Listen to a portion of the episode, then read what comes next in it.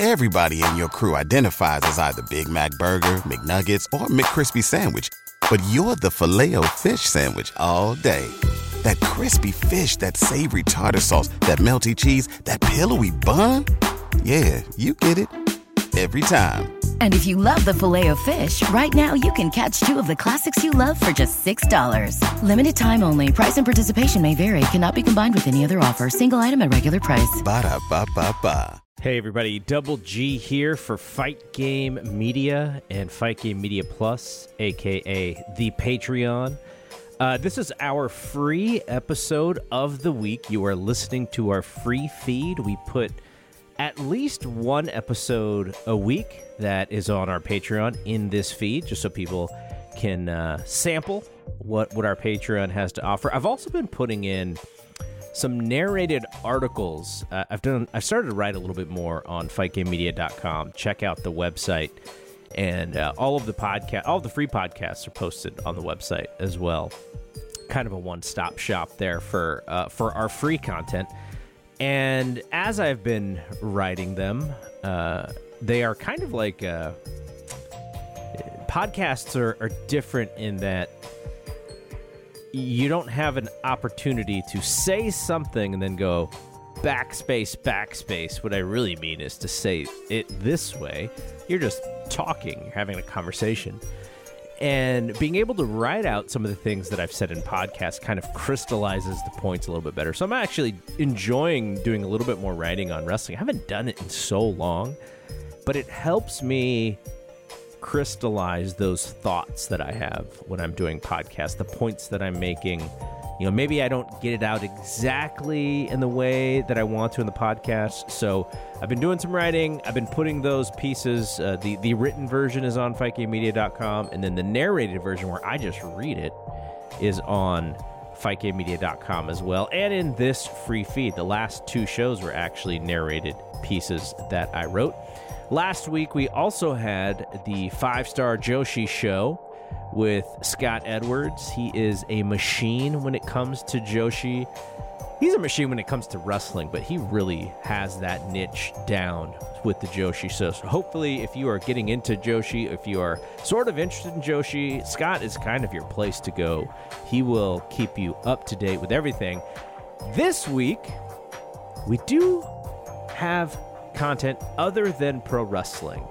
Our longtime MMA show, In the Clinch, Ryan Frederick and Paul Fontaine, they break down uh, the the uh, the show from uh, no- Noche UFC from last weekend.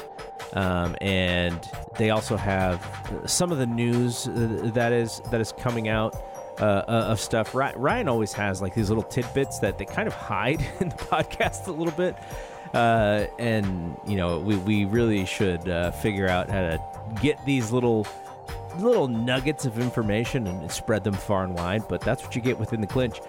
Also, you know, I, we used to have boxing podcast. Uh, my guy Robert Silva, he stepped away from the network we will do more boxing content. It's just going to be a little bit more sort of event based, kind of special. You know, oh, we're going to do recap of this fight, or if there's a documentary, or if there's something like that, we will try and, get an episode. It'll probably be me doing a, a, special episode of the Double G Show because I am the uh, probably the biggest boxing fan uh, of the folks the who do podcast for this network. So a lot of pro wrestling, but we have our mainstay MMA show here, and we will have more boxing content in the future. So hopefully you enjoy in the clinch with Ryan and Paul. If you do want to support us, and you know we do have a lot of content, and all of the all of the money goes to the PayPal accounts of, uh, of our podcasters. Uh, I, I, do not take uh, I, I, don't I don't take a cut personally myself. So all of it is going to go to the podcasters that you listen to on this network. FightGameMedia.com is the free website. Patreon.com front slash FightGameMedia. $5 a month for our audio only tier.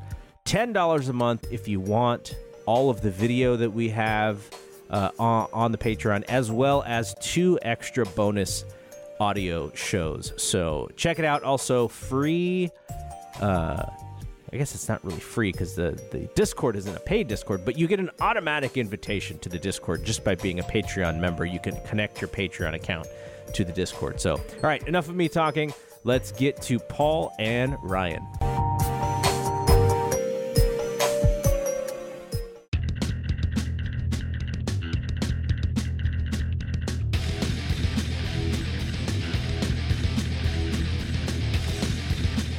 Buen mi amigos. Paul Fontaine and Ryan Frederick on In the Clinch, the MMA podcast on the Fight Game Media Network. I want to thank you all for supporting the Patreon. Ryan, we had a great show in celebration of Mexican Independence Day that we're going to talk about in a little bit. And uh, it was a lot of fun. And uh, Noche UFC, um, which uh, hopefully will become something of a tradition. Uh, they sure were talking about it like it will be. Um, and uh, I don't think the night could have gone any better. Um, you know, the little bit of a what you you don't agree? oh, it could have gone better. well, I mean, there's a little bit of a controversy in the main event, which we'll talk about. But um, I just thought, like overall, like just you know, like the the uh, the crowd, the the, yeah. mat, the fights, the um, the the atmosphere, the apparently the viewership, which I guess you'll talk about. Um, but uh, yeah, we'll we'll talk about that a bit. But uh, first off, as we always do, um, we do have. Uh, we'll just go over the contender series a little bit. Um, did watch last week's uh, show and the um, the first two fights on last week's show. Man, if if for some reason you know if you watch these every week and or even if you don't, like go back and watch these first two fights from last week and the main event as well. But um, the um, Jean Matsumoto and Casey Tanner fight was um, they said I think if it was a UFC fight, it would have been the fifth most strikes ever landed in a bantamweight fight.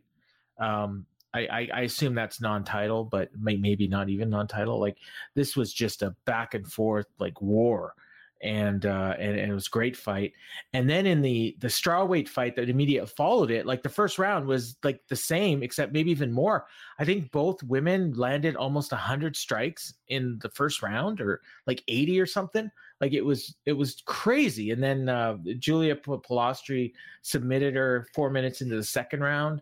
But I mean, Patricia Alujas, like she fought a great fight and uh, I hope we see her again on the contender series, or maybe even they'll just bring her to UFC. But those first two fights were just incredible, and then James Llontop and Malik Lewis had a great fight in the main event as well. And uh, yeah, it was a great show. Um, you know, all five people that won got contracts. Even the announcers were talking like they might even give contracts to the losers. They never did, but. Um, then uh, tonight, I haven't seen it yet. I assume have you haven't seen it yet either? I just no, no. no. Uh, only three contracts tonight. Oh no, oh four, four. so one of the fights went to a draw, and they gave he gave a contract to one of the women, but not the other one. Is that yeah? Well, right? well, for, for what I know, the uh, Stephanie Luc- Luciano, she's the one who yeah. got the contract. She had a 10-8 third round, and okay. I think I think that just impressed Dana. And Dana, Dana, he's he admitted like he wasn't sure, but something about her just told him that mm. he needs to sign her. So that's both of them were very like young in their careers, although not necessarily in age. Um, the uh, Talita Alencar is 32, but this was just her sixth pro fight. Yeah, but um, she she was a uh, she was a, a BJJ world champion. Like okay, on, on like like arguably one of the probably two or three best female uh, BJJ uh, athletes in the world. Okay, and, so we'll, we'll probably see her again too. And I think Dana mentioned that the fact that Luciano got a 10-8 third round and held her own in the entire fight was on the ground with somebody that experienced on the ground ground that's he just he said that that made me want to have her is what he okay basically and said luciano's only 23 uh straw yeah. weight she uh she's five one and one now um is that I don't remember. Like, I granted, I haven't been watching. Um, I've only been watching Contender Series the last. I guess it's probably the third year now. Um, you know, since we've been covering it for this podcast, but um, I I've never seen a draw before. I um, can't remember one on the show before. Yeah, because that's tough. I mean, you got to have a 10-8. and I mean, I I've also said like in in these fights, the the refs tend to stop it um, more like they're gonna they're not gonna let things go as long as they will in a normal UFC fight, and especially if it's a really important fight. Um, you know, whereas with you know younger fighters or or you know just like prelims and stuff like that, they'll they'll tend to stop them quicker. Ultimate Fighter for sure. Like you know, any first sign of damage, they're gonna stop it because those guys got to fight again in two weeks sometimes. Um, but yeah, um, so the uh, contracts went to Igor da Silva, uh, who got a second round knockout in the 20, opener. 20 year old flyweight. So, oh, wow. You know, Another flyweight. yeah, 20, 20 years old finish finisher. Yeah, they're going to get it. They're going to take him. Kaynan Kruschewsky sounds like a 80s uh, have, uh, Russian territorial wrestling, but he's a lightweight uh, from Brazil. Um, he got a contract as well for a first round submission over Dylan Mantello. And uh, we mentioned Stephanie. And then in the main event, heavyweights, Shamil Gaziev uh, won uh, over Greg Velasco in a battle of unbeaten fighters. And it was a first round submission, two minutes and 38 seconds. So um, sounds like another good card. Um, yeah. I mean, yeah. if you if you're getting a first round finish, you're you're gonna get a contract. Yeah, and and you're 11 and 0. Uh, and you name like Shamil Gaziev, I mean, I would, yeah, Dagestan fighter. Um, you know, you pretty much know how that's going to go. Uh, he'll probably do pretty well in the UFC, I would think. Um, so yeah, that that's uh, that's the uh, contender series. That's week seven. We got three more weeks. Uh, I'll watch it tomorrow, and uh, anything I we missed here, I'll uh, I'll come back with next week. But uh, we did have Noche UFC. Uh, and uh, that w- took place uh, obviously in Las Vegas at the T-Mobile. Um, the one of the rare occasions where um, it was a an arena show in Las Vegas that wasn't a pay per view. Um, I just uh, just realized I didn't pull up the card here before we started. I thought I did, but I got it now. Um, yeah, and um, this was basically like a pay per view. I, I, you know, as you're watching it, it felt like you were watching a pay per view. The the window was the same. They, you know, they started it at 10 o'clock Eastern. They had five fights on the main card, which you know normally fight nights have six or four, but this was five. You know, just like a pay per view. Um, yeah, occasionally we'll get five, but that's usually like something fell out or, or whatnot. But um, and of course there's a title fight in the main event, which you normally you're only going to have on pay per view. So really, it was a pay per view and everything, but but you know charging you for it. And um, the atmosphere was great, as I mentioned earlier. A lot of uh, not I mean not huge name celebrities or anything, but there were celebrities in the crowd. There was you know fighters. We, we saw biggest pop was Nate Diaz, I think. Um, of, course, know, and, of course, yeah. yeah, yeah. But I mean, you know, there was some, you know, social media influencers and you know a few, uh, you know, minor celebrities, a lot of fighters.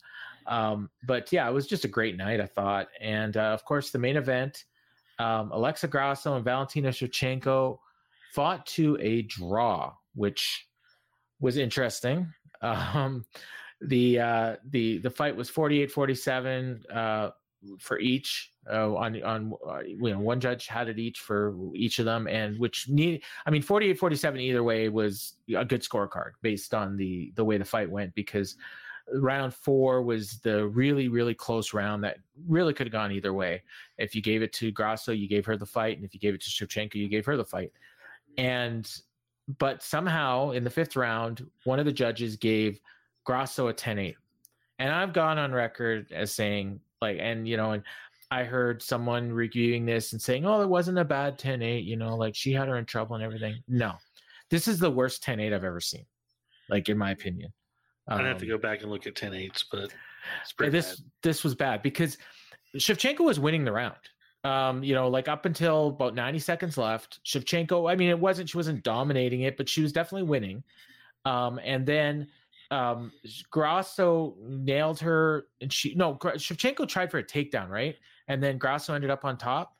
Is that, Grasso, is that what happened? Grasso reversed the takedown. I got the takedown. Yeah, yeah, and then she, you know, she was laying into her pretty good with shots, and I think she got her, took her back, and she was working for a submission.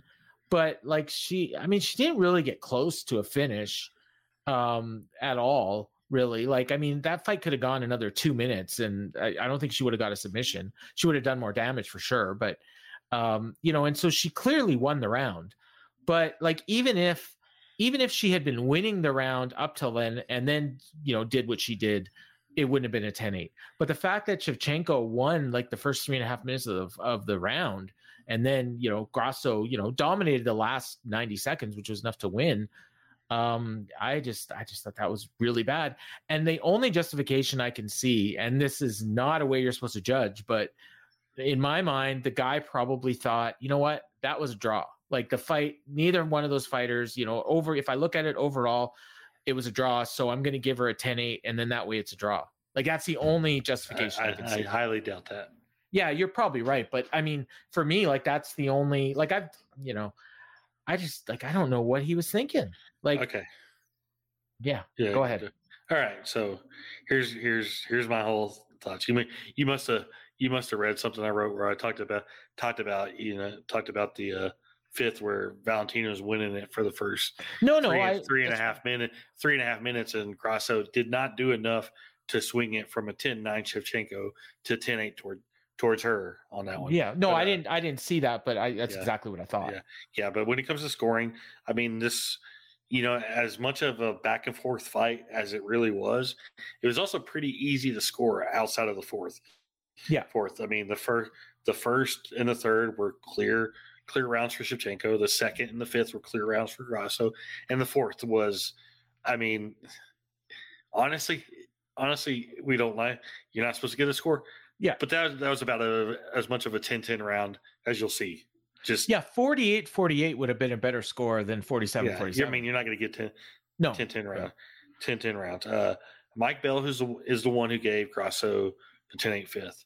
Uh, I mean, the second round was more of a 10-8 round for Grasso than the fifth fifth was. I yes, mean, we obviously absolutely yeah. Obviously, the talk nobody understands understands how he gave, gave it. I will say this about Mike Bell: he's an experienced judge. He's been mm-hmm. judging all of the big shows for over a decade, and he's practically there every weekend.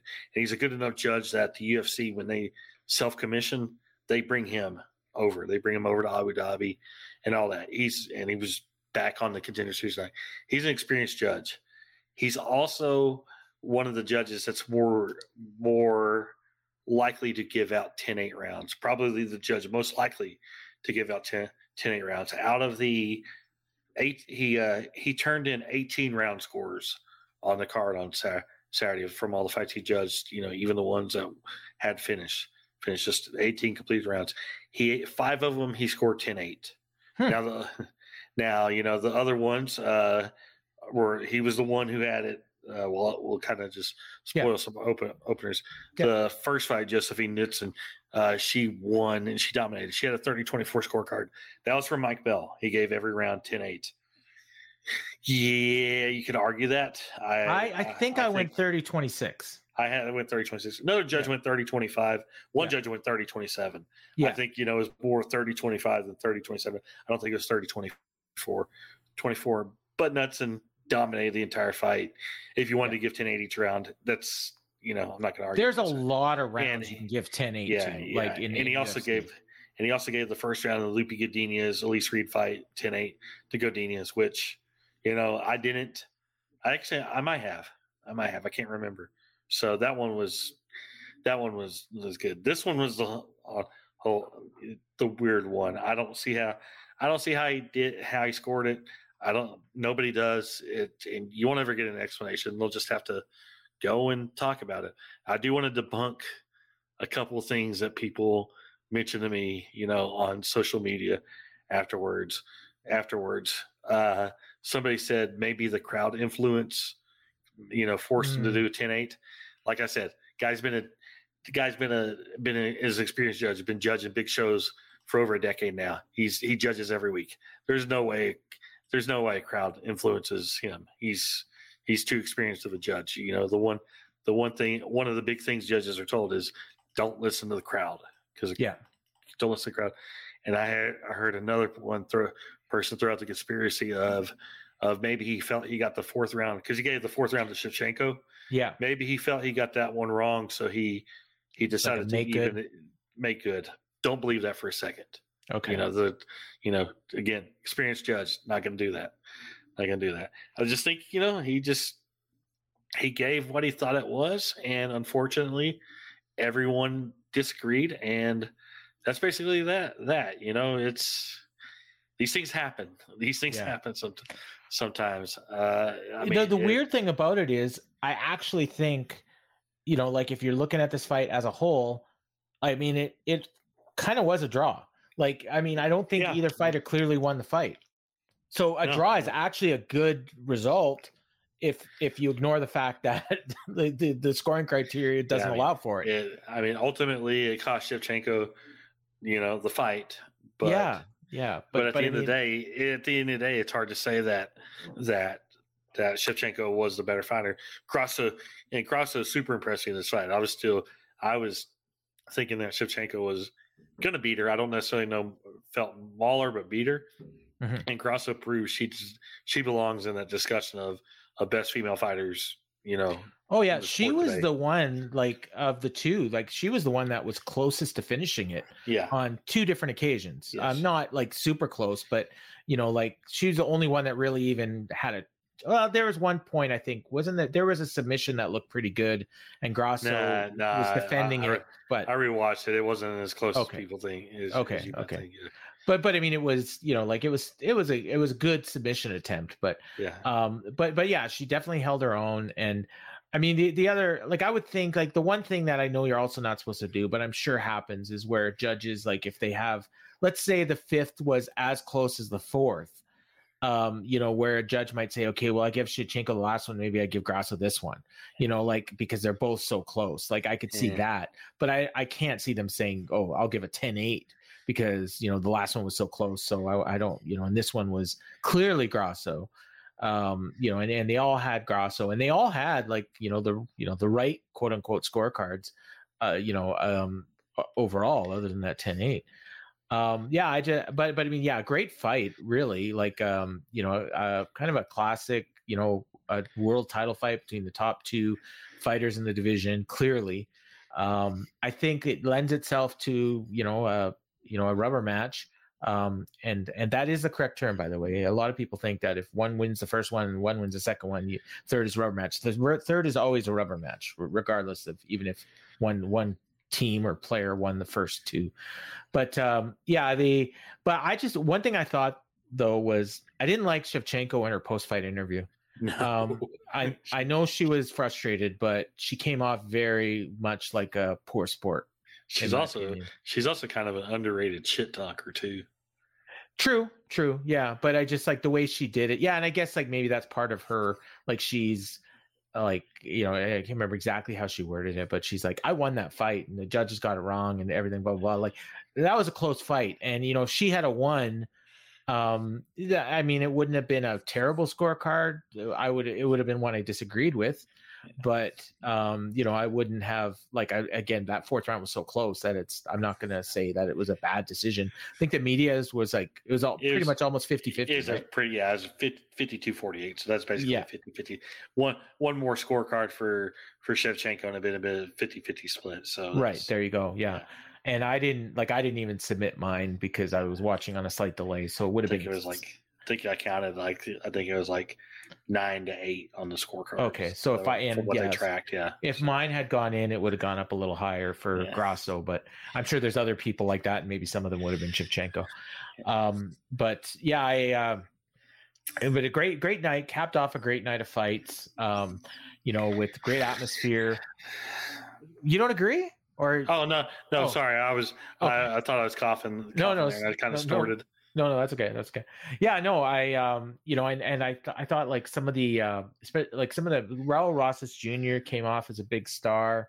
Um, Daniel Zellhuber as well. Loopy Godinez for sure. Like maybe the second, well, third, third biggest star on the show probably, um, in terms of reaction. Anyways, um, all the Mexican fighters did well. Um, in fact, I don't think any of them lost. oh, Fernando Padilla lost. Yeah. Yeah. And that was I'm not even. That was one I was. That was a close one too. I I kind of. I think I might have given that to Padilla. I'm not sure, but um, Nelson looked really good though. Um, but yeah, just a great uh, great night. Anything else uh, you want to go? Uh, anything else you want to um, say about the main event before we do yeah. our three stars? No, uh, no, I don't think. I don't think so. Uh, we should go to. The, we have to talk about Park. Oh, okay. The main event. Okay, so we have to talk about what's next for the women's flyweight division. Kind of already hinted at it. Like it looks like it's probably going to be a, a, rematch. Yeah. But there's, I mean, there's a couple strong contenders, but yeah. there's also like I wouldn't say any of the contenders have really separated themselves. So perhaps you know you can do a an eliminator match, and then you you rematch these two, and then you got a clear number one contender for whoever wins. Yeah. So we'll we'll start off first by saying let me start off first by saying Shevchenko did break her thumb okay. fight. She's having surgery. Three months, three months no contact before mm-hmm. she can before she can. Okay. She can uh, start training again. Uh, Dana said tonight, uh, you know, he wasn't at the show. He was on vacation, which, which I, you know, I, I see a lot of people bringing a bringing up more and more. Dana's not at the shows anymore. Not at the shows as much anymore. He doesn't need to be at the shows anymore. He could skip all of all of them. He's not. He's when you say he wasn't at the show, you mean the the the UFC no shows or the contender series? He was at contender series. He wasn't at the show Saturday. Okay, okay. He was riding a motorcycle in North Carolina and Tennessee. Okay. So, uh, so yeah, he doesn't need to be there every every no, week. No, every week no. anymore. For yeah, people are, but people people see he's not there and they start I, freaking out. I didn't even notice. Like yeah. who hung the belt on uh, Grasso? Uh, Sean Shelby. Oh, okay. and it's it's funny. You can see Sean Shelby in the back background uh because uh, Buffer Buffer always tells tells them who who won beforehand. Oh, beforehand, beforehand, so they kind of know they're prepared to give them give them give yeah. them and, he, and Buffer told them told the result the result. You can kind of see in the background when the camera's focused on Grasso. He told the result, told him the result, and you can see Sean Shelby yell, "What the fuck!" so, oh, nice. Like nice. you could just see it clearly, like, like wow, like. But I uh, yeah, and I wasn't even sure exactly how that worked because I always my I always thought that the belt goes to the winner. Yeah. So and and it used to be that it was a new belt every time, right? So if if you won your fight, it was like you became the champion again. So as a split, you're still recognized as a champion. A yeah, yeah, because the champion didn't lose. Right, but but you don't necessarily get that belt. Um, so I maybe yeah, that they, or do they even do that? No, yeah, they like, give them they give the belt. Yeah. Okay. Do they give new belts champion, for every? Yeah. Do they give new belts for every win though anymore? I think oh, I think so because I've seen I've seen they they were supposed to do that whole new thing where they just gave you one belt, they but they yeah. did the rubies on the side plate. But you've also seen I've also seen pictures of of people like Amanda Nunes, you know, who has multiples of the new title or something, who has mul- multiples of the new title. So I don't know the whole situation okay. there, but but anyway, but anyway, yeah, uh, yeah.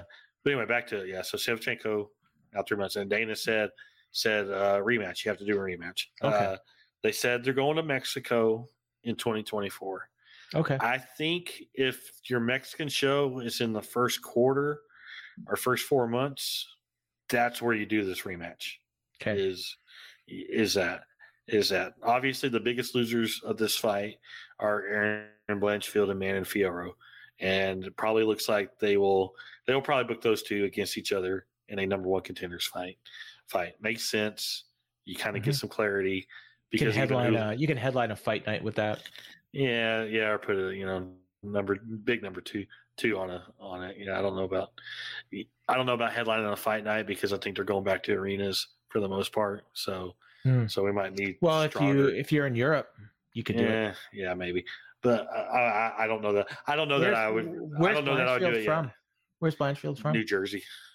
So you could do a show up in the Northeast somewhere with with that headlining, I think, and put like somebody, a big fighter like a Kevin Holland or yeah. like somebody like that in the co-main, you know, with well, you know, big some Jersey we'll, guys. we'll agree show. to disagree for right now. I don't okay. think it's big enough to headline headline a show yet, but uh, you know, outside the apex, but uh, but anyway, but yeah, you know, you, you do those two, you'll have enough time for whoever loses to rebuild back up. So, but yeah, that, I think that's it makes sense to do a trilogy. The only thing you know, Valentina, she's been kind of she was kind of wishy washy afterwards.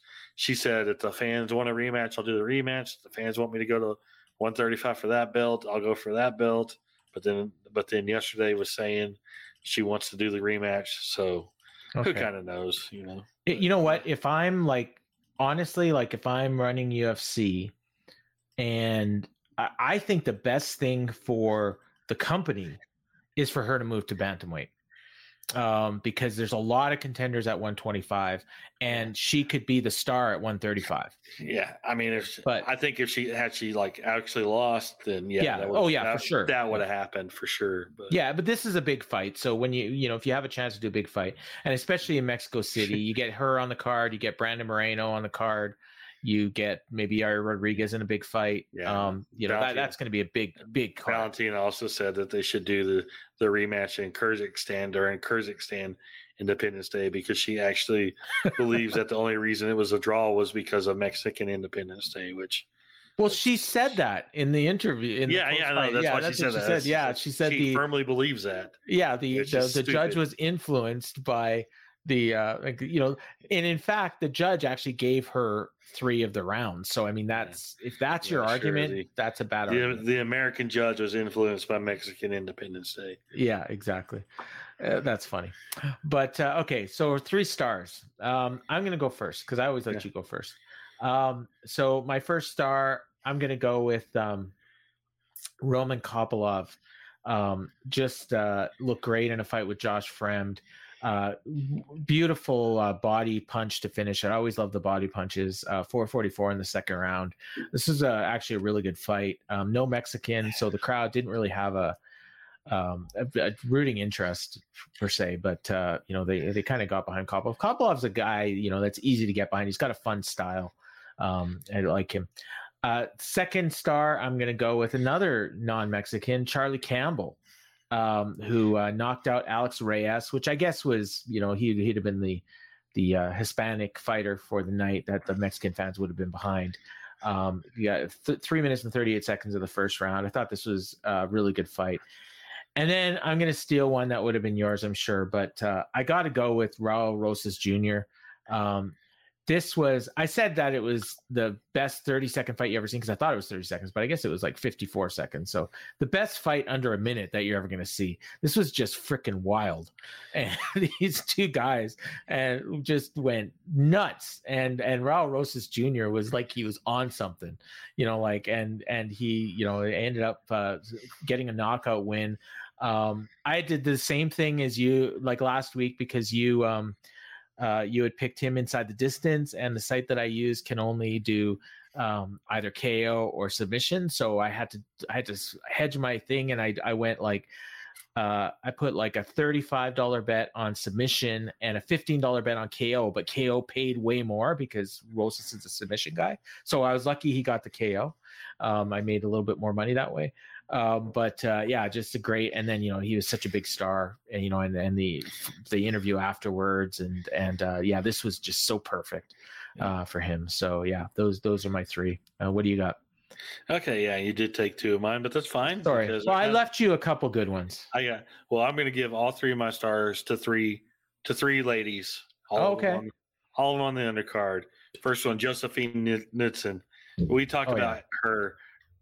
Her, she was one of the rare winners from this season so far of of a contender series who didn't get signed, and everybody said on that night that Dana made a mistake and should have signed her because she's talented. She's talented, and they, then they bring her in on short notice, uh, less than a month later. And granted, she fought somebody who took the fight on a week's notice in Martin McMahon, but Knutsson absolutely just thrashed her. Like mm-hmm. looked every bit of somebody who's going to be a future future title contender. Just dominant on the feet, dominant on the ground fantastic showing. Uh, keep an eye on Knutsson in the future. Second one, Tracy Cortez. Her and Jasmine Jasudavicius, they had a hell of a fight that had strong reactions throughout. Mm-hmm. I mean, that crowd, that crowd was going nuts for this fight, and they were going nuts for Tracy Cortez, and she looked, she looked great. Uh, her striking was on point. Uh, you know, there was a lot of people who thought Jasudavicius – kind of won the second and maybe the third, and they gave her the fight, which I didn't think. I had a 30 27 Cortez. I thought she was just better throughout, constant, constantly. You know, it's just kind of, and, you know, that's she's 5 and 0 now. UFC hasn't lost since her debut fight, debut fight in her career. I think 11 straight wins. And she's got lots of charisma. She's good looking. You know, everything you kind of want in somebody you want to market market eh, on the female side. So just great win for her. And uh, and uh, then third, Lupe Godinez. Oh, Holy yeah. shit, she just looked incredible. Just yeah. Do- dominated Elise Reed. Some of those takedowns she had, you know, doing slams, just were ridiculous. You got to give props to Elise Reed too, though. She sh- she showed incredible toughness, especially in that arm bar. Like I, I was cringing in that arm bar. Like like how the hell did she get out of that with no damage? Like like she uh, super flexible. But, it uh, was like bent like three quarters the way backwards. Like yeah, but Godini is just absolute thrash, thrashing. Looked fantastic, you know, and she got a big reaction as well. Like like this was this was a good night for females. Um, yeah, it was, and and there are a couple people that got finishes that you know you didn't even mention, which uh, surprises me. But um, you know you'll you'll talk about it in a bit. But well, one of them was probably shouldn't have been a finish. Um, but uh, the we'll, we'll talk about that. But uh, give us the uh, rest of the card, and then we'll talk about how okay. we did on our uh, bets yeah, started off with the fight I talked about, women's strawweight. Josephine Knutsson, a, a unanimous decision over Marnik McMahon, 30-24, 30-25, 30-27. Then we had Charlie Campbell, uh, first round TKO over Alex Reyes. Uh, fantastic finish for Campbell. He he looked good and he made some memories on the mic, you know, just dropping the the rock line on Daniel Cormier. That was great. Which was it was hilarious. Like yeah. DC had that look on his face, like like I appreciate what you did, but I don't like that you did it. Like DC yeah. was, and of course DC's like the biggest. His response was, "I always fan in the world. I always like a good WWE reference, so I'm going to let you live." Yeah, that so, was so just, good. But the look on his face yeah. that he got got like he he looked pissed, like yeah. like somebody did did the whole rock thing. It was like you know what it was. It was Booker T. Like, tell me he didn't just say that. Yeah, like, that's that's what it was. It's funny, like Corbin. Yeah. Like of all the people to do that, you're gonna do that to me, the biggest. Yeah. WWE mark in this whole UFC. What did you company. think? What did you think of my boxing, DC? And then he's like, "Well, it, it doesn't matter what you think." Oh yeah. DC thought the only person who would ever drop him with that line would be The Rock. You know, one yeah, day, and then he's asking day, whatever. Dwayne's movies. It's like mm, maybe not. eh, who knows? You know, Dwayne, yeah, Dwayne's a big UFC fan. Maybe cut the eye and give him a bit part somewhere. Yeah, he could be like an extra or something. Yeah, bit part, you know, one line speaking role. Anyway, then uh, next women's flyweight fight, I talked about Tracy Cortez unanimous decision oh, over Jasmine Jasudavicius 30 27, 30 27, 29 28. I actually thought this was the uh, second best fight overall on the card. Like I said, what, really good. The best? The main? Uh, the main event. I like the Rosas fight. yeah. Well, I mean, really like, like that was just, it was so quick, but uh, yeah. it was so quick. But the main event, main event was legit one of the best fights of the year. Yeah, so, yeah, yeah, that's true. So, and arguably the best, yeah, arguably probably top three women's title fight of all time. So okay, it's hard wow. to be number one over the Joanna yeah. Weili fight, but yeah, that was very good. Uh, all right, and then after that, we had a uh, controversial flyweight fight: Edgar Chairez and Daniel Lacerda. Uh, no contest. It ended in the first round. Uh, Chairez had a standing guillotine choke locked in. Lacerda was defending it, and Chris Tognoni is uh is right there watching it, and and Lacerda had his arm up, you know, like he was trying to break the choke, and all of a sudden his arm goes down, and if you look kind of look at the replay, it looked like it went limp. Yeah. Limp. And from Tognoni's view, he probably thought it went limp. And he just immediately stopped the fight instead of checking the arm. That was probably a mistake. He probably should have checked the arm and looked, you know, you know, so he or asked him like, yeah. "How are you doing?" And then he could have yeah. like put his yeah. thumb up or something. Yeah, yeah. He prematurely stopped it. He admitted it. He admitted he made a mistake. Mistake to Lacerda. Lacerda was instantly protesting protesting, and you know they they made the right call calling it a no con no contest because it would have been unfair to Lacerda for him to suffer the law suffer last. Oh, it, was, it did end up as a no a, contest. Okay. Yeah. Yeah. Yeah. It wasn't yeah. official. They they called it a no contest contest because uh, you know they saw the replay. Tognoni, you know, admitted he made a mistake. Uh, they've already rebooked the fight for October 14th, so they're oh, wow. running it. Okay. They're running it back. Back. I saw, you know, Chris Tognoni was getting a lot of criticism, especially from Dominick Cruz. Dominic oh Cruz, uh, you know, a Dominick Cruz who still does not know how to score fights. You know, he here he is thinking damage in round one should be scored in round three, which uh, yeah. which you know I and I've seen I've seen a lot of fighters criticize referees. You know, they don't know submissions, blah blah blah. I suggest every fight. There might who knows who's listening to this. I suggest every fighter actually go apply to be a referee to see what they actually have to go through. You have to actually show written and physical knowledge of every single submission. Wow. In it, in it, you take you and you almost have to be kind of kind of have experience in doing in doing submission grappling to be a referee referee in MMA. You have to have knowledge of it. Of course, we see a lot of bad mistakes happen. Mistakes happen. Yeah, you know, we yeah. see a lot of people who who you wonder, you know, when you kind of see all that. Cruz was like he was right, but he was also unbearable. Like he just wouldn't shut up about it, and he was yeah. still talking about it like four fights later. Yeah, like, you talk about it anytime Tognoni yeah. was refereeing future fights. or if someone else was refereeing and and they didn't stop a fight, he was like, "Oh, he's a good good ref," unlike Chris Tognoni yeah. earlier. You know, like yeah, Dominick Cruz, oh. get him off the TV. Like I said, he doesn't. He he still has no clue how to score fights. Like I said, like I said, here he was talking about damage in round one round one affecting the round. The DC round was good though. He was kind of schooling him. Like he was actually yeah. scoring the fights and and doing it pretty well. The one thing I will say, it, it was bad for Lacerda that it ended up as an as a no contest because if Chairez had kept that choke on, like he was going to burn himself out, and then you know, and then maybe mm-hmm. Lacerda is able to come back, you know, and, and, and do something. You know, Maybe. like this wasn't a thing where oh, if the if he had kept it on another thirty seconds, he was going to win. He was not finishing that submission. No. Like no. I don't think. Yeah. So yeah. yeah. Yeah. Anyway, we'll we'll see it here again in less than a month. Yeah. So maybe we'll be exactly conclusion. Excuse me. Then we had middleweight fight Roman Kopylov, uh, second round KO over Josh Fremd. Just excellent work to the body throughout yeah. the fight, and then just a vicious liver punch ended it. Kopylov, four straight wins. I think they're all by finish. Looks great. Looks like a middleweight Chase Hooper. Yeah, they yeah. could be brothers if you put them together. Fremd, Fremd went down like he'd been shot. Yeah, was, yeah, yeah, Just it was a brutal finish. Yeah. And then uh closing out the prelims, I talked about Lupe Godinez second round submission over Elise Reed. Then on the main card, he kicked off uh featherweight fight. Kyle Nelson unanimous decision over Fernando Padilla, 29-28 twice, and then 30-27. I scored it for Nelson. Thought he won the second and the third. Padilla kind of kind of slowed down there yeah. after the first. After the first, let this let his foot off the gas. Definitely in the second, second, and he kind of he kind of got going a little bit back in the third, but Nelson was also had his foot on the gas. So, so yeah, nice fight for Nelson. Good fight. Then we had Daniel Zellhuber second round submission over Christos Giagos. Uh, first round was Giagos just pounding away on him. You know, had him hurt at one point.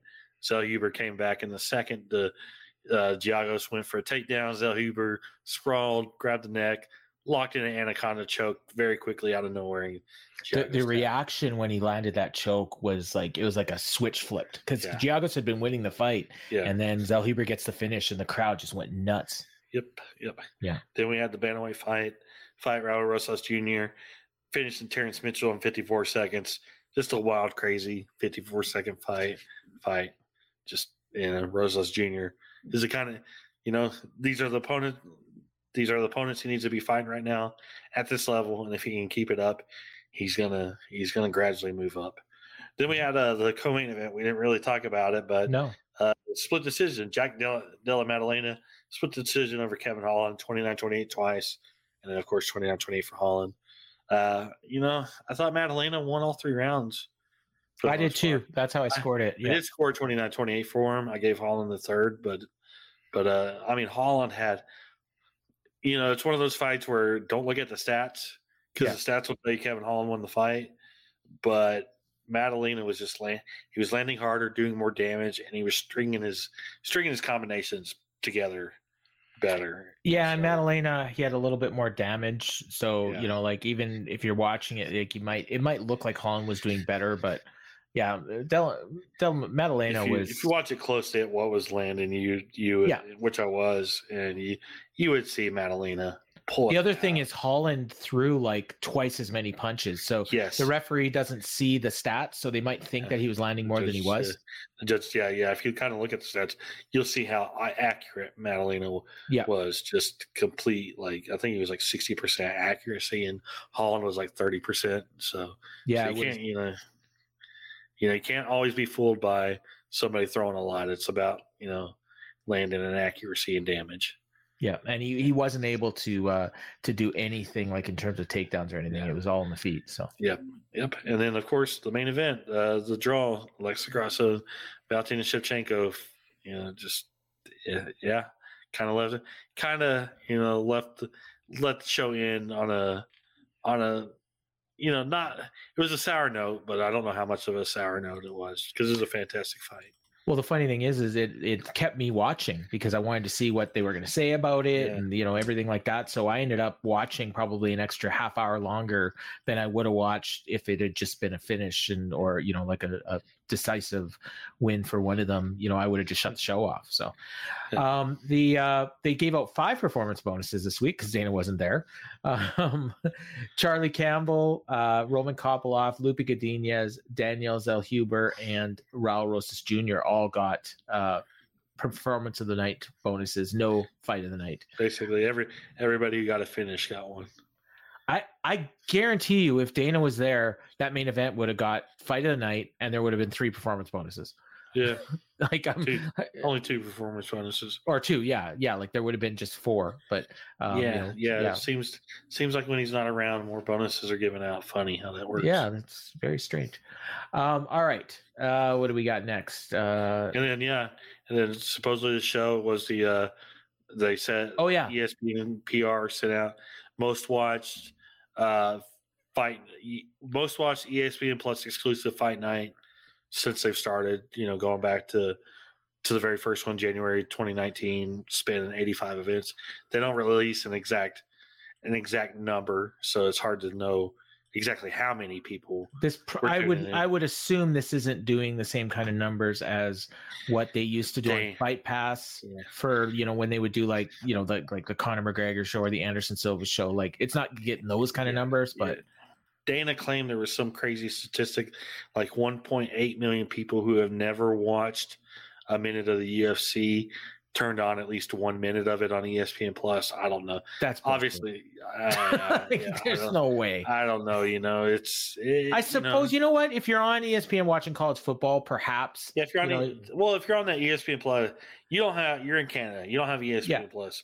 But every time you log on to that on a Saturday night, the the number one thing thing on there at the very the very top, the your default is always what the Uf is always the UFC. Okay. It always so is. that's what I mean. It so if you're is. going on there to to watch college football, you know, yeah. maybe you're gonna oh, there's a UFC fight on, yeah, you know, and, you and know, the game hasn't click, started yet. Yeah, you yeah. might click on it for a minute. For yeah. a minute. Who knows? It's you know possible. You know, uh, especially uh, a lot of people a lot of people were were tuning into that Colorado game. Yep. Colorado yeah, and the game. and the Colorado and you maybe you're going back and forth, you know, like when they maybe you're only watching okay, this is what I was doing. Um I was I was watching the Colorado game, and then so when when uh, when Colorado had the ball, I was watching that. When they would go to Colorado State, I would flip back to the fights. Yeah, and then I would watch another fight. That Colorado game, it was the it's the fifth most watched late night game game, and it got like nine point three million viewers. And the late night game generally only gets one to two million. Yeah, so and it, it, that's it ended, how big deal. It ended at like two a.m. on the East Coast. Yeah, Colorado, Deion Sanders. That's a oh, you know, that's a big deal. Well, the week before they they had the most watched, the fifth most watched game in history on Fox, yeah. and that was for a game that started at noon. Imagine so, him in a year or two when he's at a program like Texas A and M or you know an actual big program, or even if he just brings this one up, like uh, he he's he's gonna he's gonna go to he's gonna go to an elite program.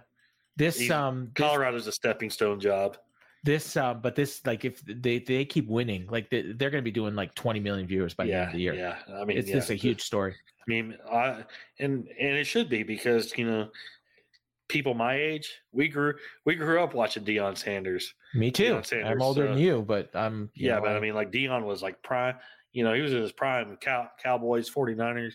Whenever I started watching football, football, and you know, so we we are the age group I'm in. You know the the you, you know your prime prime 37 year old viewing audience. We're gonna we're gonna flock to guys like him who are coaching. Well, and not only that, people my age are watching with their kids. Yeah, you know. So, um, and he also didn't he? Was it him that did he also play baseball too? Yep. Yeah, for the so, yeah. Braves. Yeah, that's right.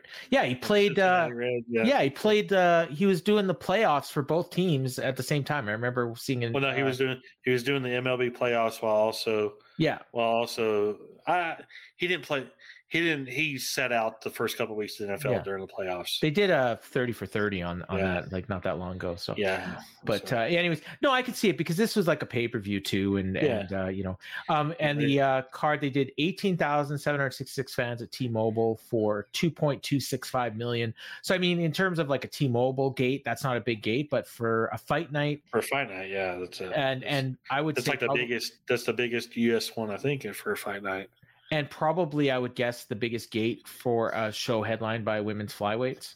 That would I, I assume, but I don't yeah. know that for sure.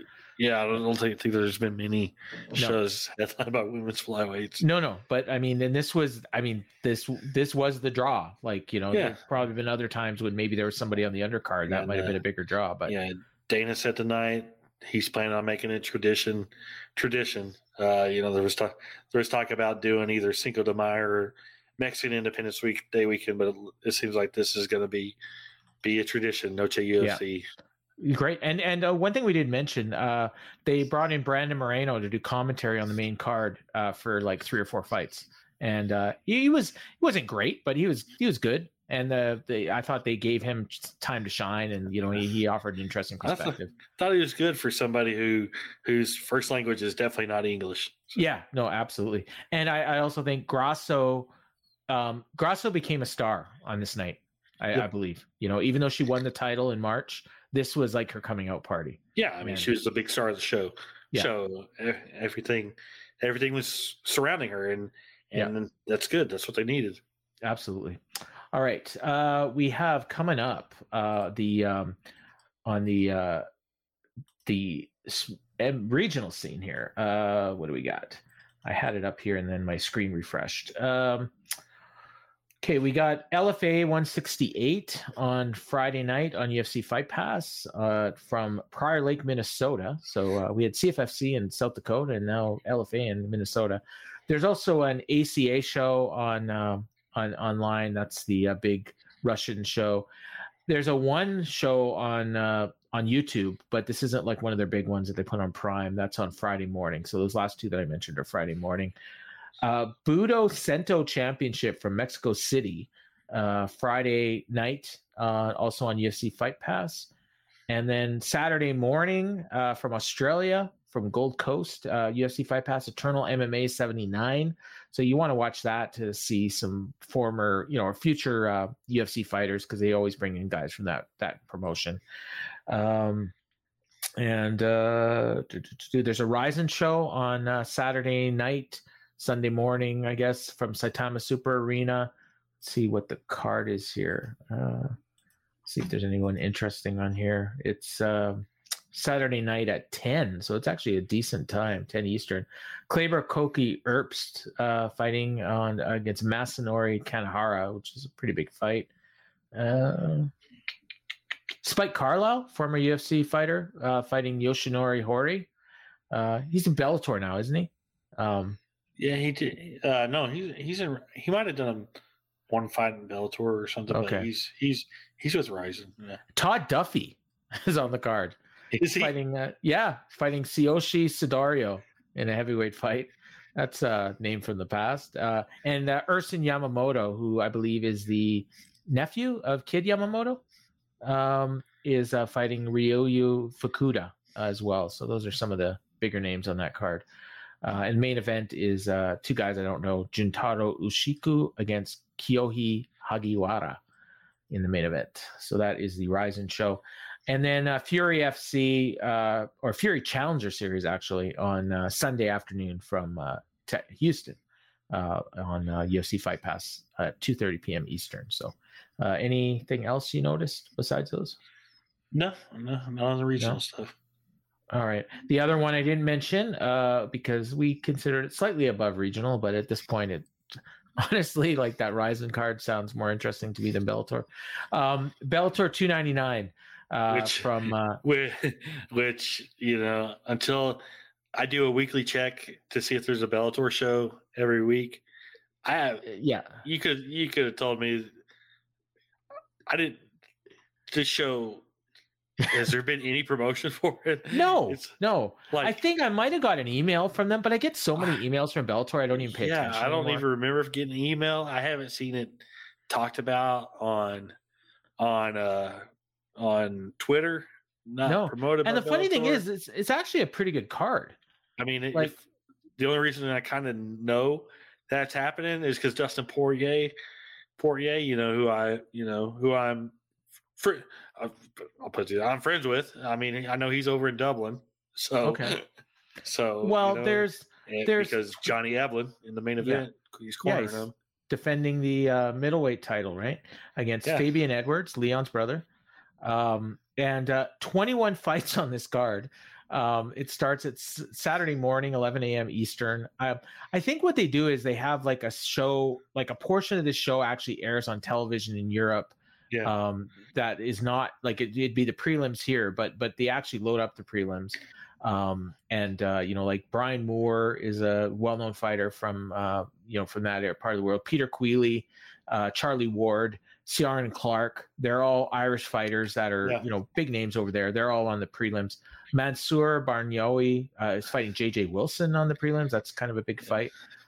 And then the main card, though, um, is actually, like I said, we mentioned that middleweight fight. Aaron Pico is fighting uh, Pedro Carvalho in the uh, in the co-main event. Uh, Mads Burnell and Daniel Weichel is a featherweight fight, and Sinead Kavanagh, former title challenger, uh, is fighting Sarah Collins in a women's featherweight fight. So she's the big name Irish fighter on the card. Yeah.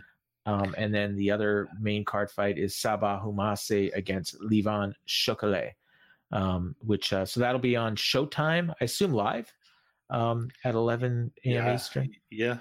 Yeah, and then the prelims are on YouTube. Uh, so I don't know when those prelims start. Like probably like five o'clock in the morning or something. Um, yeah, uh, but yeah, it's uh, so that's Bellator, and yeah, like you said, I mean, if you aren't listening to this show, you probably didn't know. If you had asked, like if you like you said, if you had asked me, is there a Bellator show? I would have no idea. Um, like yeah, not a clue. Just, yeah. And there's only two more Bellator cards on the schedule right now, and we'll we'll talk about Bellator's future in in a little bit, but. Um, and and they've got actually a really big card coming up in November. But yeah. Um, all right. But the big one this weekend is uh, UFC on ESPN Plus, and as we've said before, all these fight nights are going to be on ESPN Plus for the rest of the year because of college football. Um, this is from the back in the Apex. Uh, this is an afternoon show, you know, going into the evening, so it's kind of you know we we've had the last few shows I think have been uh, evening shows, but this one will start at four o'clock Eastern, and it is a card. I mean, it's a pretty good fight night card, honestly. Main card's pretty good. Yeah, like really good actually. Um, like this five after what I said earlier. You know, is it five fight main card again? Yep. Yeah. So I, after I said earlier, we usually get six or four. It's, somebody's proving me wrong here. It's six. It's hardly yeah. ever four. No, is yeah, yeah. Well, it's usually six. Um, but uh, yeah, we have a main event of honestly, like I said, there's probably well, you could have gone with this or Marina Rodriguez and Michelle Waterson as the you know either one of those. This is a bigger fight, but Michelle Waterson's a bigger star, um, and Marina Rodriguez is probably. We've already seen we've already seen that fight for five rounds anyway. Yeah, yeah. I'm not saying it. I wanted it to be five rounds. I'm just saying like you know in terms of name value. Uh, but uh, yeah, interesting fight in at lightweight between Rafael Fiziev and Mateusz Gamrot, a couple top ten uh, lightweights. Um, you know, they're you know just a step below all you know a loaded contender list really, and and then you've always you know you always got Conor there that can just step in, you know, step ahead of everybody when he wants to. But um, what uh, how do you see this one going, Fiziev and Gamrot? I see it being a lot of a lot of hitting the shit out of each other. You yeah. know, a lot of a lot of leg kicks of, and a lot of body work. Yes, yes, and I see it. I think it's going to go the distance, and I think it's going to be an, an exciting, hellacious battle. And I mean, Fiziev is coming off coming off the loss to Justin Gaethje, which was an absolutely incredible fight. He tends to have exciting fights. Gamrot has won five of his last six. He tends to have exciting fights. I mean, this is a great matchup and a great main event. And, you know, it's another one of those fights where it's really a shame that's headlining an Apex card because if you put this fight in front of fans, fans like like this past Saturday, it would get great reactions. These are two these are two outstanding violent fighters. It's it's a great matchup. And or you know like if you if you if they were doing their shows in Europe, like this would be a perfect headliner for like a European fight night. Um, you know, and one of these guys, like if you did it in one of their countries, like it would be they'd be could be such a huge star. Yeah, coming out of it. Um, yep. all right. Uh, do we want to? Do you want to do your three fights to watch? Yeah, yeah, yeah. And then, uh, uh, okay. First off, co-main event: Bryce Mitchell, Dan Ige. Uh, Mitchell and Ige, the two top featherweights. Both of them have have exciting fights. Uh, Ige is probably more the one uh, one of the more underrated fighters at 145. Five, he he is not leaped right into that upper echelon top five every time he's getting close. He uh, he has a setback. He has a setback. This is his chance to beat beat a highly ranked opponent. Bryce Mitchell, he's coming off his first loss, uh, fifteen and one now. It was submitted by Ilia Topuria in his last fight. Uh, you know, great wrestler, great grappler, batshit crazy personality. I don't know if anybody heard the story that he posted on social media this this past week. It is it is your typical Arkansas story. I'll put it to you that way. To put it to you that way. Uh, but uh, yeah, that's a that's a great matchup. Uh, almost another one I kind of wish was five rounds, but solid three rounder co-main event. Very exciting fight. Uh, another one on the main card: Ricardo Ramos against Charles Jourdain. Jourdain is always an exciting fight. I can't remember a bad Charles Jourdain fight that I've ever seen. And Ricardo Ramos, uh, you know, he's he's hit or miss. When he's on, he's good. He can finish you in a minute. But when he's off, he can be finished. He's been finished by Said Nurmagomedov and Lerone Murphy. He's also had weight issues in the past. Uh, but if he comes, if both these guys are on and and it's switched on, that should be a fun fight. And then the third one is a welterweight fight. Tim Means against Andre Fialho. Both these guys come to finish you. It's I mean Tim Tim Means always is another guy. Like this card is filled with guys who who bring it and tend to have exciting fights. He's another one. He's another one. You know, he's going to be kill or be killed in in there. In there, he's lost three in a row. Really in a must win for him. Uh, Andre Fialho, you know, 16 wins, 13 by knockout, but he's also been knocked out five times in the seven losses. He's also lost three in a row, all three, all, and he was finished in all three fights. So, I mean, it's a, this is do or die for both these guys. Yeah, absolutely. And there's a lot of uh, interesting fights that you didn't even bring up. Yeah. Um, you know, like uh, Jacob Malkoun and Cody Brundage. I think is an interesting fight. I don't. I, I, didn't want to do that after Brundage's last showing that because that was yeah. piss. That was piss poor. Miles Johns and uh, Dan Argueta, Brian Battle and AJ Fletcher. Like these are fights I'm looking forward to, you know. So, um, and and you know, and and then some names, you know, even Mizuki in you know one of the early prelims is always fun to watch. Um, the only undefeated fighter is a fighter making her UFC debut and should have been on this last week's card, honestly. Uh, Montserrat Rendon out of Mexico um, is uh, fighting uh, against. Uh, Tamires Vidal in the uh, opener at bantamweight. So she's an undefeated fighter at five and zero. Oh. So somebody, if she can win, somebody to keep an eye on. But yeah, surprised they didn't put that on the uh, on the Mexican show. But they they they originally had a lot more fights for that one, and a lot of a lot of fights fell out. So yep. um, probably just how that worked out. Um, all right, uh, I guess you can run down the card, and then we'll do our um, our picks. I do have three. Yeah. Yep. Uh, the entire card is on ESPN Plus. Prelims at four Eastern time. Main card seven Eastern time. Kicks off with the women's bantamweight fight. Tamires Vidal against Montserrat Rendon. And then a women's strawweight fight. Mizuki Inoue fighting for the first time in just over three years uh, against Hannah Goldy. Then we have a heavyweight fight. Uh, Ultimate Fighter winner Muhammad Usman against Jake Collier. In the middleweights, Jacob Malkoun against Cody Brundage. Welterweight fight, Tim Means against Andre Fialho.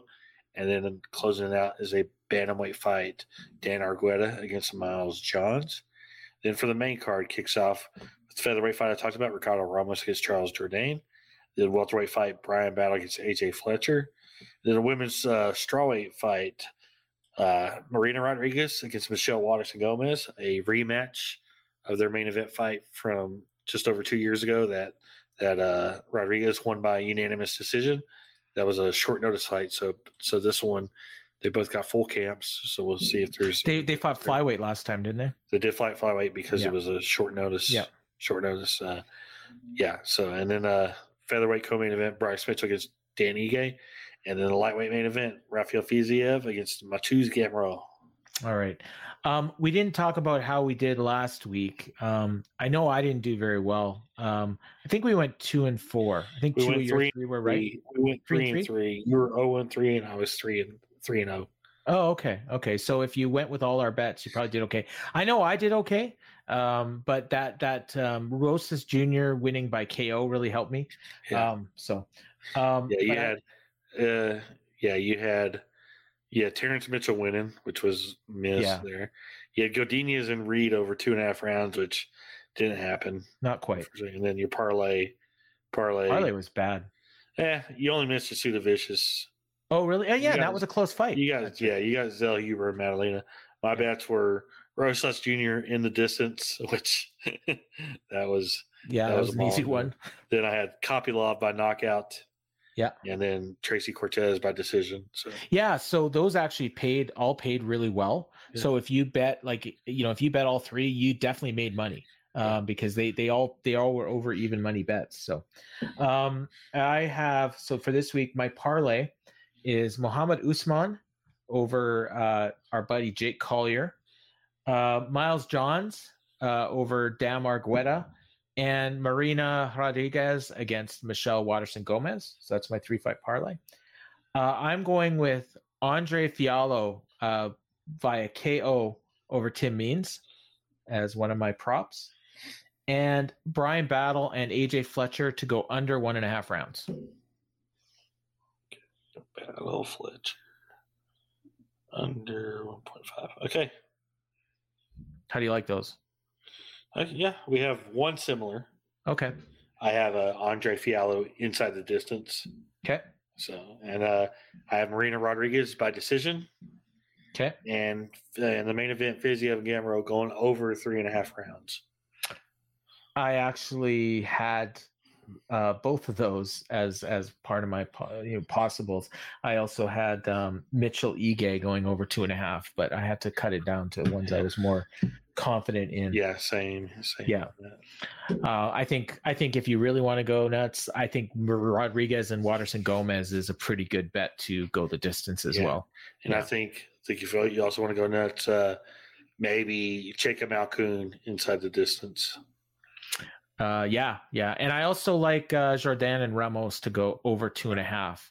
I won't necessarily say uh, the distance because Jourdain can get late finishes quite often. So, uh, but that one is so close to call. Like I have no idea who's going to win that one. But yep. uh, that's going to be a great fight. You mentioned it obviously on your fights to watch.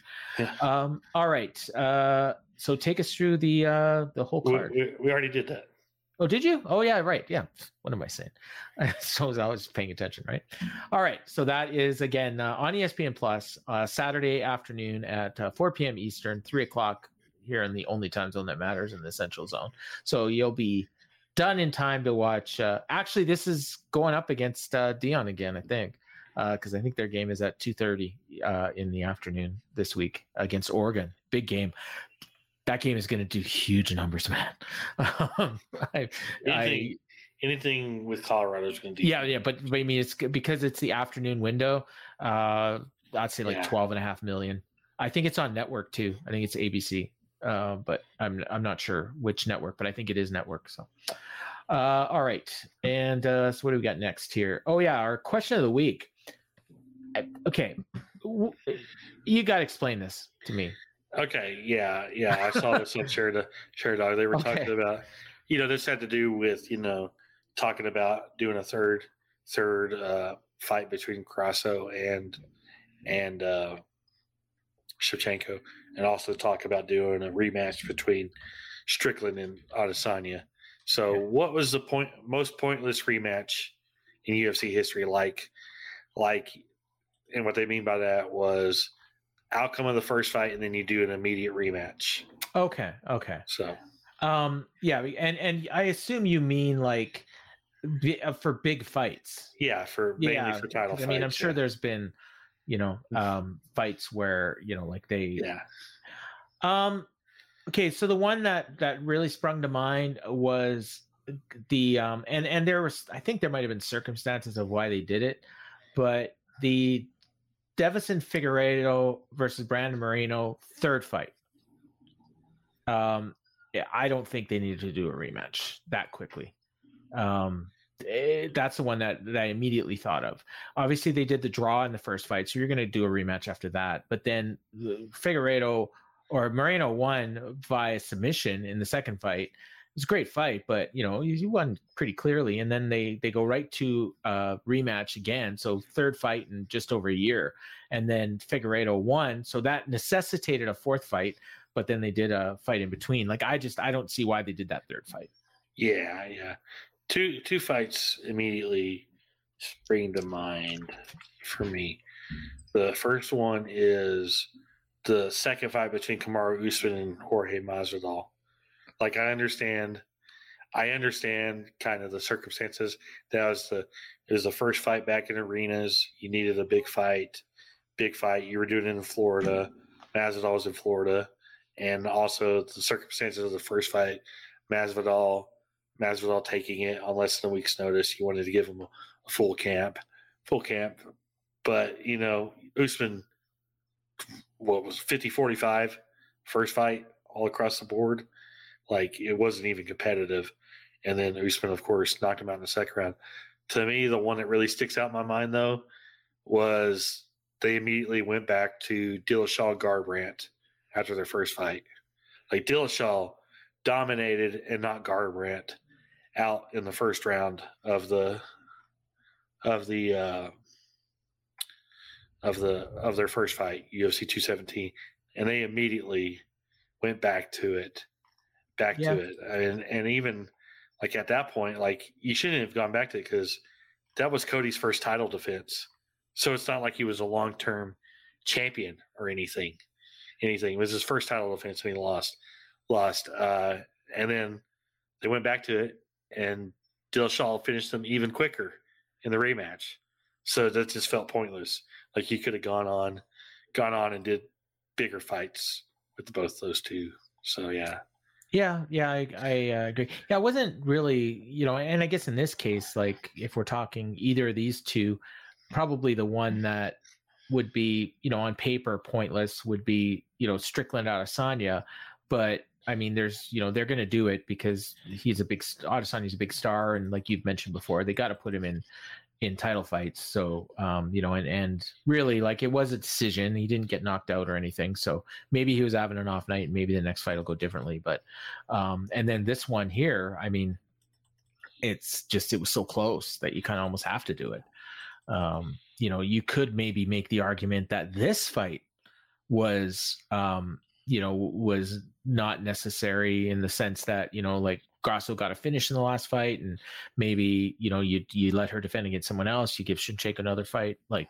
But I wouldn't say it's like the all time worst or anything like that. But um, it definitely, like I would say, between the two, it's probably less valid than doing it now, like for a third fight.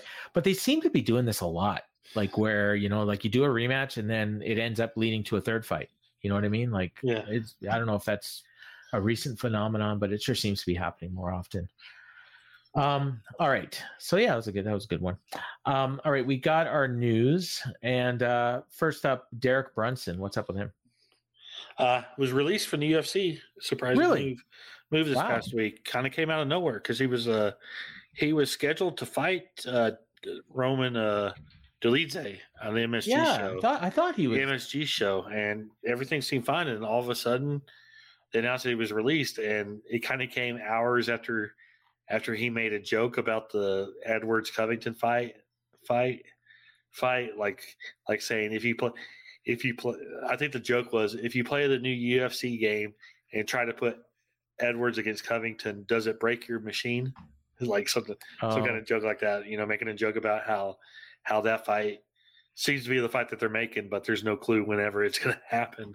Happen. So so that was that. You know, it was a joke, and it kind of came after that. And I go, I don't know. You know, it kind of just it caught everyone off guard, and nobody's publicly said anything about it. So the funny the funny thing is, is I think we both thought, or I, I know I did, um, after his last fight, uh, where he got uh, you know knocked out pretty, you know, looked pretty bad against yeah. Dricus Du I wouldn't have been surprised if he would have been cut after that. So yeah, the fact that he was even getting another fight surprised me. Well, the funny thing is, before that fight, he had just signed a new deal too, though. Oh, okay, okay. Well, yeah, and he had, and he got knocked out by Cannonier, and yeah. you know, in the in the fight right before that. But but but before that, he'd won five in a row. So, you know, it's uh, you know, he was. It, yeah, it's just kind of weird, but yeah. um, you know, he's big name. I'm sure uh, you know he'll get picked up by PFL most likely, and uh, if he wants to keep going. Yeah. And, um, all right. Uh, UFC China and Mexico City, and you kind of briefly talked about that. Yeah, we already talked about UFC Mexico City pretty pretty much saying that they're coming in 2024. No specific timetable or date announced. Just just Dana's or uh, yeah, Dana. They announced it during the show, and then Dana reiterated tonight. Yes, we're going to Mexico ne- next year. Now UFC China uh, uh, supposedly is supposed to be happening December 9th. They've already booked at least one fight for the card and said it was in, you know, featuring a Chinese fighter, claiming it was okay. in China, China on December 9th. Dana shot that down tonight. Oh, but maybe but who knows? Dana, you know, maybe they wanted to announce it on their own kind of deal, kind okay. of deal. So, but uh, that's the big talk. Big talk, December 9th, uh, UFC in China. Uh, UFC drug test failures. What? Yeah, yeah. There was two uh, USADA failure failures announced over the last couple of days. Uh, Courtney Casey, she failed a drug test. She's only suspended for four months, I believe. I believe, and then the other one, Ovince St. Preux, uh, he was supposed to fight on, on that Nashville card early early last oh, month. Big draw for that pulled, one, actually. Get pulled, got pulled. Uh, he failed, uh, but he's only it's his second offense, but he only got a six month suspension. So, so they didn't announce what these are for, but what are they uh, hot or something? Nah, uh, they announced what it's for. I don't have it right. oh, okay. Me, but so uh, weird. Well, I guess now that they're pretty much been told that they run the show, they can just do whatever they want, right? Yeah, like I said, it's it's St. Preux's second failure, but he only had uh only got six months. So okay, hmm, so weird. So yeah. Uh, uh, Courtney Casey was BPC one five seven, and Ovince St. Preux was you know, steroids. Yeah. Wow. A steroid. and it's only six months. Uh, yeah, for contaminated supplement. Okay. Okay. Wait, wait a second. Well, for that was his first violation. Uh, St. Preux. Uh, yeah, yeah, yeah. Uh, contaminated, contaminated supplement. Wow, things have changed. I yeah. remember when Tom Lawlor lost uh, two years for you know uh, ostarine. But yeah, yeah, yeah. Um, yeah. Uh, and uh, Courtney Casey, she was she was prescribed by a doctor to treat a medical because uh, condition. Oh, okay, and just didn't and disclose. She used it, and then she learned that it was prohibited, and she came forward. Oh, okay, well, that's, that's so, so uh, right. her her ineligibility actually started on June first, and she got four months. So that's going to be up in a couple of weeks. So, so really, she, I mean, she, it's almost not even a real suspension because yeah, well, she was booked for a fight, fight during during the period, and and it got canceled, and nobody knew why. So, oh, okay, now now we know. And the St. Preux's six month period of ineligibility started June seventeenth, so he could fight. Well, December January, December seventeenth yeah. would be be the end date, but yeah, he could in theory, find in December nineteenth the last last date, but probably early next year. Yeah, and I mean, really, like you probably really wanted him for that Nashville card because he's yeah. from, from there. But yeah. Um, all right, Bellator 301. Um, yeah, they announced a bunch of new fights for that show. I got I got it up here. Um, so uh, AJ McKee is fighting on the card, which is the big name uh, that's yeah. announced. Uh, he's fighting Sidney Outlaw in, at lightweight. Um, we've got two title fights: uh, Yaroslav Amosov and Jason Jackson, and the unification uh, bout for the bantamweight title: Sergio Pettis against Patchy Mix, who won the tournament. Uh, another bantamweight fight: Raufeon Stotts and Danny Sabatello, and Patricky Pitbull in the Grand Lightweight Grand Prix against Alexander Shabliy. Uh, are the uh, is the main card for that one, and uh, Kerry Taylor Melendez is also fighting on the uh, prelims. Yeah. Um, you know, Wintrust Arena in Chicago. So yeah, big big arena. Like, uh, yeah, I, uh, that and this. I mean, a lot of people mid, talking mid, like this mid-sized arena. yeah, big arena. They've run that. They've run that arena several times. But uh, the other big thing about this is this could end up being Bellator's last card. We don't, we don't know. There's rumors. Okay, yeah. So there's been two rumors this week. This week, the first one was that that uh, Bellator, uh, PFL taking over Bellator, buying Bellator, all those talks. The first rumor was that those talks were off, and that and that they were just and that Bellator is just going to be outright shut down. And in the last couple days, it sounded like like no, the sale is still going to happen, but it but the rumor is PFL is going to operate them as a separate brand which to me makes no sense at all. No. Why buy the company? Why buy the company to operate it as a second brand? I mean, they don't even make money. PFL doesn't even make money on their own, and they're and they're buying. And the talk is they're buying a company for far worth more than it's actually worth. Yeah, worth, and to run it separately. You know, a company that doesn't make any money to run it separately. Like, there's a reason it's being sold. Like, you know. Well, and you got to think the only reason they're even on Showtime is because they're owned by uh, by, by the, the people company. who own Showtime. Yeah. Yeah. So once they sell, like they probably don't even have like they're going to be running on YouTube or you know like or maybe they'll start set up some sort of a streaming service. I imagine PFL is going to set up a streaming service or yeah, PFL sort. doesn't have a TV deal for next year, and they might no. they might just be going to DAZN. Period. Which if that's yeah. what they go to, and Bellator's been on DAZN before, and we know how that yeah. ended. Yeah. Um, they got, they, I mean, they actually got a decent contract from DAZN. Uh, I think it was 99 million over three years. Um, uh, you know, back in like whatever, whatever it was, 2017 to 2020 or something like that. Yeah. Um, but um, you know, so you know, there's a little bit of a working relationship there. But yeah, that makes no sense. I mean, yeah. to me, it made sense to just you know let Bellator die, pick up the fighters that you want, yeah. and you know and then you know i guess maybe that tape library you know they can sell that separately yeah i don't i don't know how pfl has the money to buy them outright because well how much well PFL, pfl has to take funding from random people every year just to be able to pay their bills what did they they got a hundred million from saudi right yeah so I mean, really, Bellator. I mean, I joked, you know, when they said that it was valued at 500 million, and I said, you know, I mean, I don't know if it's five million. You probably buy the company for what? 25 would be a fair price. Yeah, yeah, maybe. maybe yeah. And so if they got a hundred, it, it, depends. It depends how much they value those fighter contracts. I don't see any value in the fighter contracts. Like, yeah. you know, for me, like, especially if you're not making any money, like, what difference does it make if you have Cyborg under contract?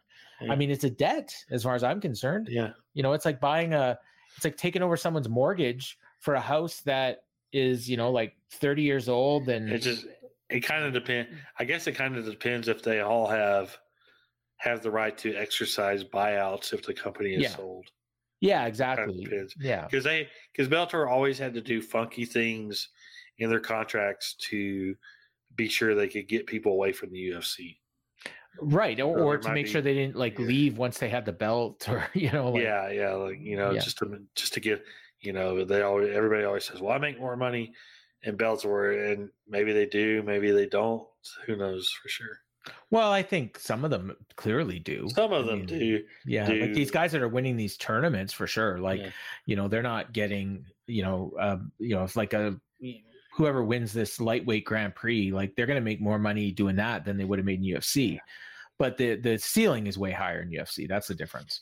Yeah. Um, you know, some of these guys have been there like for a long time, though. I mean, you know, like Benson Henderson, like he probably made way more money in Bellator than he did in UFC. Yeah, probably so. Yeah. Yeah, but I mean, honestly, like at this point, yeah, I I kind of wish it would just kind of die, but um, you know, because it's just one more thing I, I feel guilty about not watching, but I'm not going to watch it.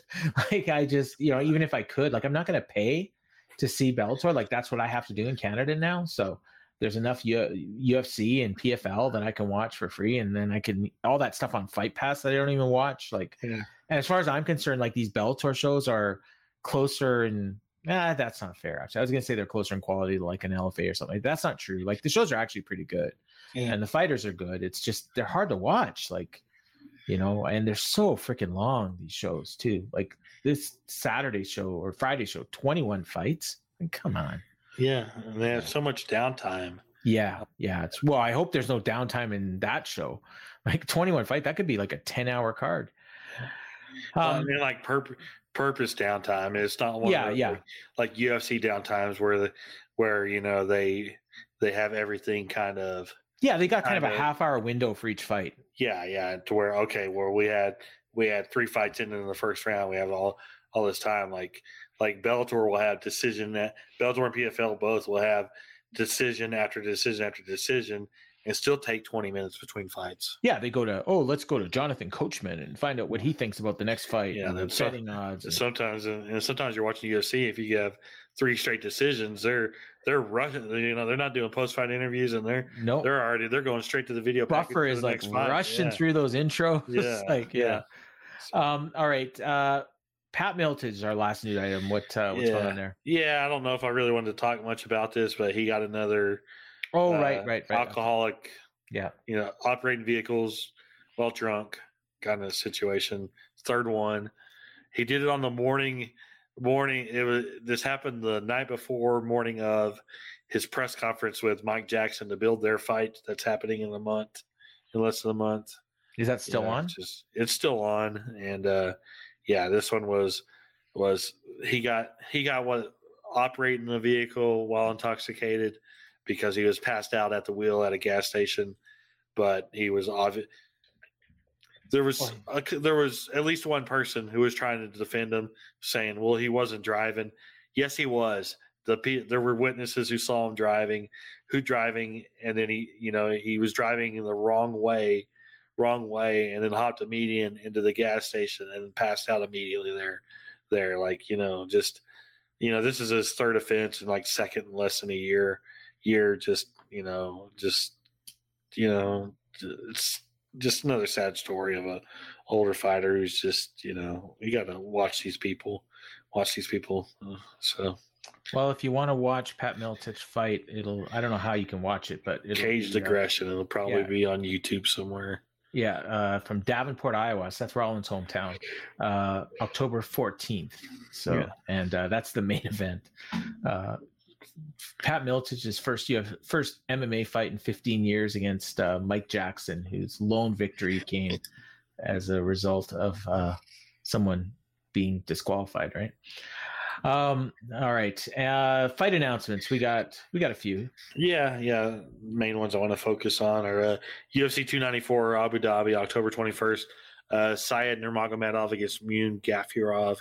Uh, Javid Basharat against Victor Henry and Nathaniel Wood against Muhammad Naimov.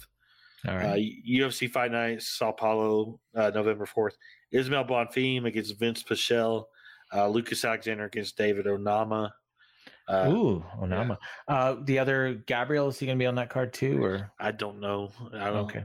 Uh, UFC 295, Madison Square Garden, November 11th. Uh, three prelimish fights. Uh, Mateusz Rebecki against Nurullo Aliev. Dennis Buzukja Buzukja against Jamal Emmers, and Pat Sabatini against Diego Lopes. That's a that's a good fight right there. That's a real good fight. Yeah, and yeah, that's pretty much it. UFC Fight Night, December second. Jamie Lynn Horth, Canadian, against Veronica uh, Veronica Hardy, Mrs. Dan Hardy. So. Oh, okay, yeah. yeah, and uh, yeah, so yeah, not not much else. That's about uh, it. Just a lot so of, that oh that I see that fight that yeah the December 9th, uh, Jean yeah, Zhang Yang against Brendan Ribeiro. So that's what got people thinking it was China. Well, you know, and the report that saying that it was taking place in China. All right, so. And that'd be a fight night, obviously. So, yeah, yeah, yeah. All right. Uh, so that is just about going to do it uh, for this show. Uh, I just read your uh, recap of UFC 293 in uh, the Observer. Uh, I think yesterday or maybe this today. I don't know. I'm these days all kind of blend together, but good stuff as always. Um, I liked your coverage of the the controversy with the um, the two idiots uh, and yeah. and of course the main event. Uh, but uh, tell the people where they can find your good stuff. Your stuff. Yeah, yeah. Uh, every week in the Wrestling Observer newsletter, recapping UFC and uh, with you know news notes, you know, everything, everything, and then front page coverage of every UFC event for the rest of it for the rest of my eternity on a uh, figure4online.com, wrestlingobserver.com. Which you got a week off coming up soon. Yeah, well, a couple, a few of them. You know, there's one coming up September 30th, and then last weekend of October, and then Thanksgiving, and then of course we'll have the usual Christmas. We'll have the usual. They call it Christmas break, but I call it the ESPN Bowl yeah. Bowl season break, where like four know, weeks in a row. About three, four weeks off. So that'll be nice. So, yeah. yeah. All right. And then uh Twitter, Ryan J. Frederick, for as long as Twitter remains to exist. Yeah, I hear they're going to start charging people to use it. So we'll see that'll how long death, how that that'll goes. be the death of it. Absolutely, yeah. Um, all right, and for me, uh, I was on the Wrap this week. So if you haven't heard it already, it's on this very feed. Uh, hosted with Keela Cash, talking about WWE, Jade Cargill, and a bunch of other stuff.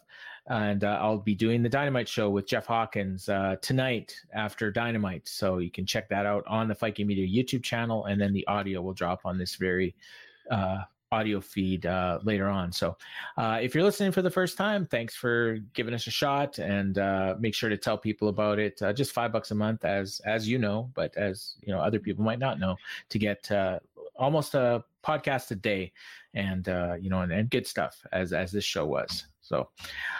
So for Ryan, I've been Paul, and Ryan, why don't you take us home like you always do? All right. Hope everybody enjoyed the show. Have a great week. Enjoy the fights this week. Later. Everybody in your crew identifies as either Big Mac Burger, McNuggets, or McCrispy Sandwich, but you're the filet fish Sandwich all day. That crispy fish, that savory tartar sauce, that melty cheese, that pillowy bun. Yeah, you get it every time. And if you love the filet of fish, right now you can catch two of the classics you love for just $6. Limited time only. Price and participation may vary. Cannot be combined with any other offer. Single item at regular price. Ba da ba ba ba.